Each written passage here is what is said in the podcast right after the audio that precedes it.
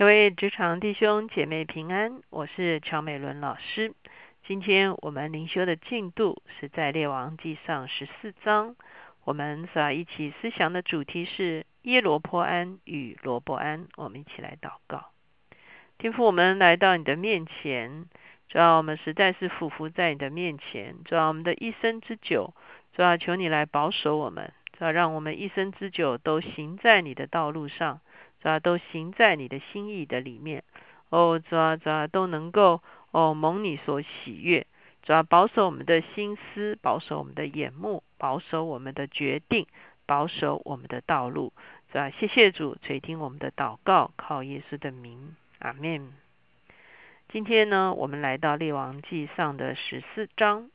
14章呢，特别针对2个君王来琢磨。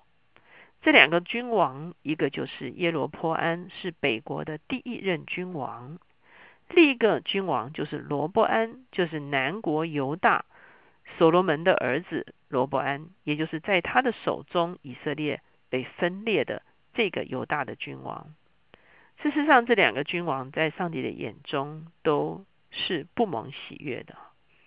我们觉得也非常的悲哀哈，才不过大卫、所罗门而已。以色列人呢，再一次落到了一个错误的信仰的环节的里面，也落到了一个错误的生活方式的里面，也落到了一个不蒙福的一个光景中间。当然，这一切都跟领袖非常有关系，特别跟这2个君王有关系。我们知道列王纪的里面，除了君王之外，还有2个非常重要的角色，一个是祭司，另外一个就是先知。祭司的角色在列王纪比较不凸显，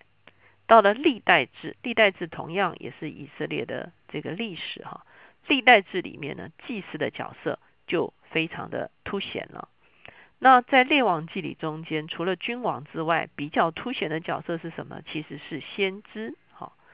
所以呢，当我常常上列王纪的时候，我会给一个主题叫做君王与先知。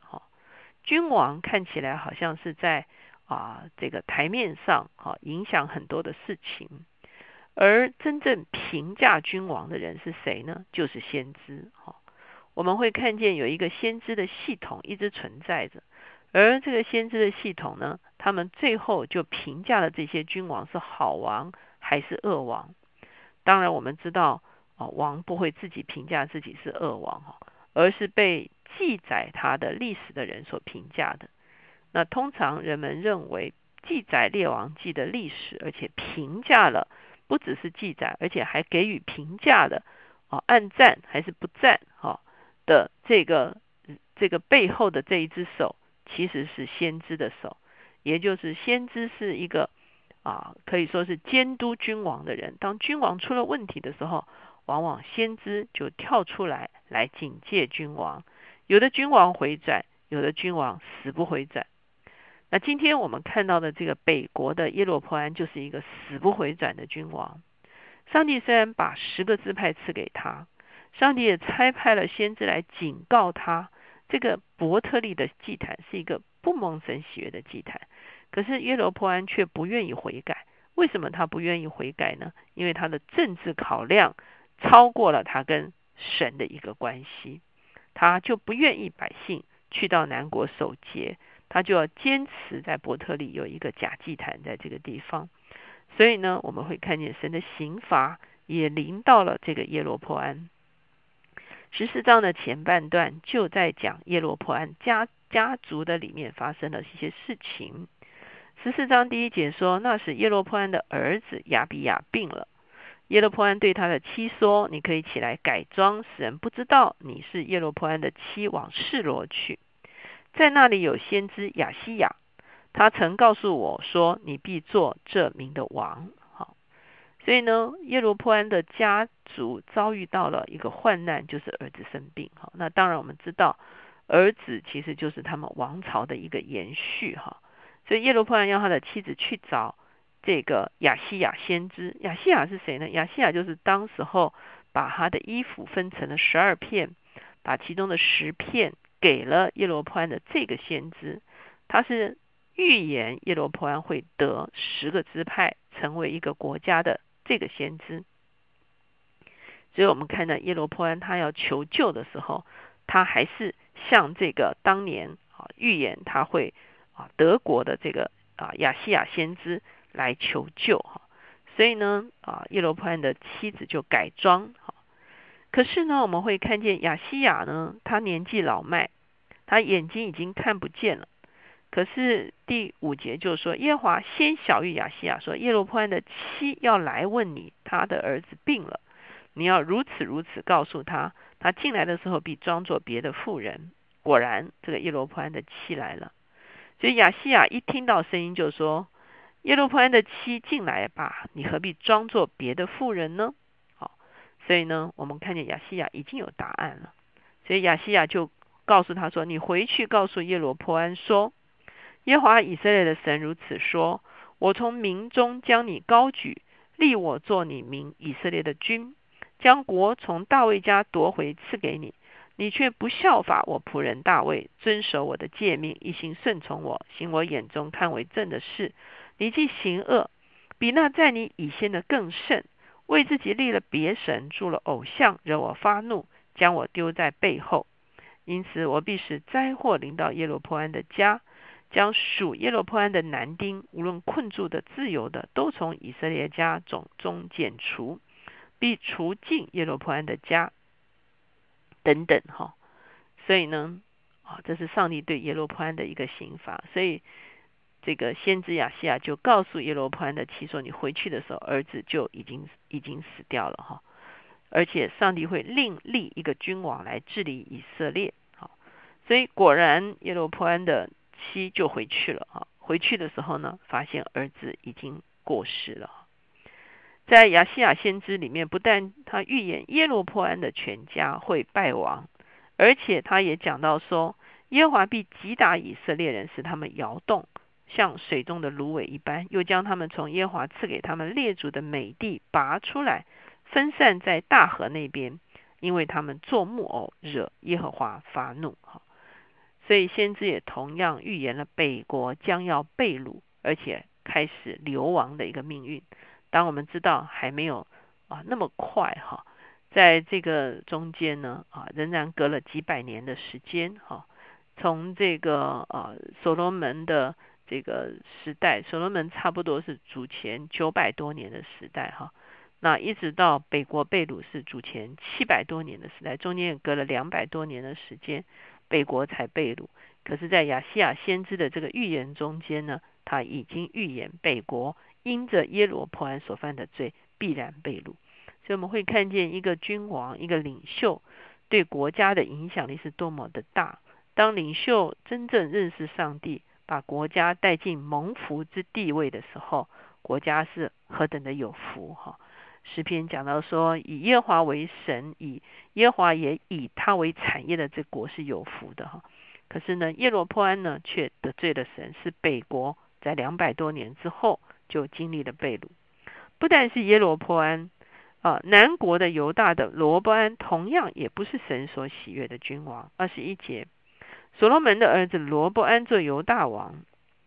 他登基的时候年41岁，在耶路撒冷，就是耶和华从以色列众支派中所选择立他名的城做王17年。罗伯安的母亲名叫拿玛，是亚门人。犹大人行耶和华眼中看为恶的事，犯罪触动他的愤恨，比他们的列祖更甚，因为他们在各高岗上、各青翠树下筑坛，立柱像和木偶，国中也有娈童。犹太人效法耶和华在以色列人面前所赶出的外邦人，行一切可憎恶的事情。我们看见就是所罗门所造成的一个悲剧他娶了很多外邦的女子，而罗伯安的母亲正是亚门人。在前面我们已经看到亚门的这个妃子呢带进了亚门的偶像，使得所罗门这个心意动摇，去拜了亚门的偶像，所以耶和华弃绝所罗门所以你会发现他所生的这个孩子呢，他的血统呢也不纯正，而且呢他的这个骨子里面呢就是有这个拜偶像的这个倾向所以呢在这个罗伯安的时候，整个南国犹大同样被偶像所玷污了，他们建筑了非常多偶像的祭坛。罗伯安第5年，埃及王示撒上来攻取耶路撒冷，夺了耶和华殿和王宫里的宝物，尽都带走，又夺去所罗门制造的金盾牌。我们看见所罗门才隔了一代，所罗门的盛世好像完全的瓦解了。以前是各国来向所罗门朝贡，现在呢是各国来夺取所罗门的财富。所罗门当时候制造了金盾牌，是列国所羡慕的。现在埃及王呢就来攻打，埃及也不顾念说所罗门曾经跟他们联姻，他们照样成为一个抢夺的势力。他们就针对当年所罗门富强的时候所制造的金盾牌，就把他殿里的和王宫的宝物还有这些金盾牌，他完全的就把它掳走了哈。所以罗伯安只好用铜制的盾牌来放在殿中。29节，罗伯安其余的事，凡他所行的，都写在犹大列王记上。罗伯安和耶罗伯安时常征战，罗伯安和他列祖同睡，葬在大卫城他列祖的坟地里。他的母亲名叫玛拿，是亚门人，他儿子亚比央接续他做王。所以在这里我们就会看到同时代的两个北国的耶罗波安和南国的罗伯安，都为上帝所不喜悦。而不喜悦最重要的一个环节，就是他们离弃耶和华去敬拜偶像。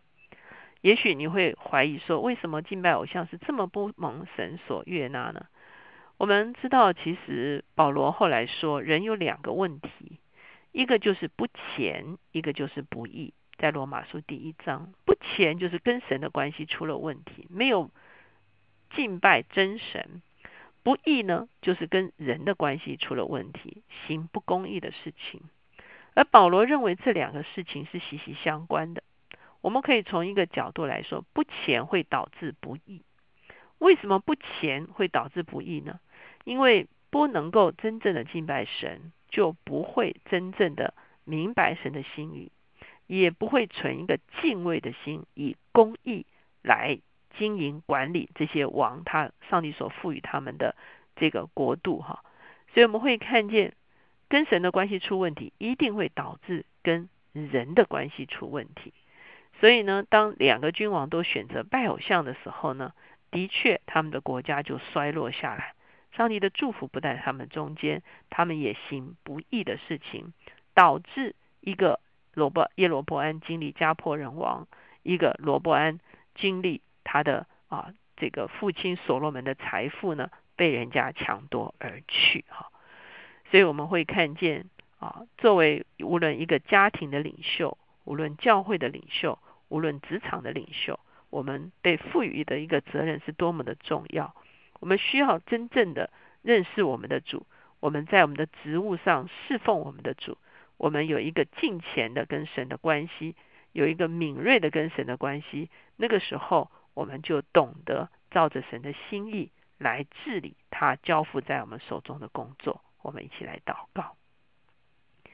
亲爱的主耶稣，我们谢谢你，谢谢你把我们放在一些不同的位份上面，把职责托付了我们。主要我们知道，我们不仅仅是靠着自己的才干，主要来服侍这些职位上的所需要的责任。主要我们实在需要跟你有一个美好的关系，我们需要单单敬拜你，我们需要单单认识你，我们需要单单活在你的面前。主要好叫你常常指教我们，主要好叫我们常常可以回转在你的面前，主要以至于当我们走差了路，主要我们能够快快的回头。主要若是我们不明白，我们可以求问你，主要好叫你的治理可以透过我们彰显在地上。主要一旦我们跟你的关系出了问题，主要我们手中所治理的事情也都会出问题。主要求你来保守我们，让我们每一天都选择来敬拜你，让我们每一天都选择来降服于你，让我们选择单单属于你。谢谢主垂听我们的祷告，靠耶稣的名，阿们。从耶罗波安和罗波安这2位君王的身上，我们深深的看见信仰对我们一生的影响是何等的大。信仰对我们手中所做的事情的影响是何等的大，信仰对我们所领导的无论是家庭或者是职场的这个范围影响是何等的大。因此求神帮助我们，信仰成为我们生命中间最高的一个优先次序，我们跟神的关系是一个永远不能够挪移的关系。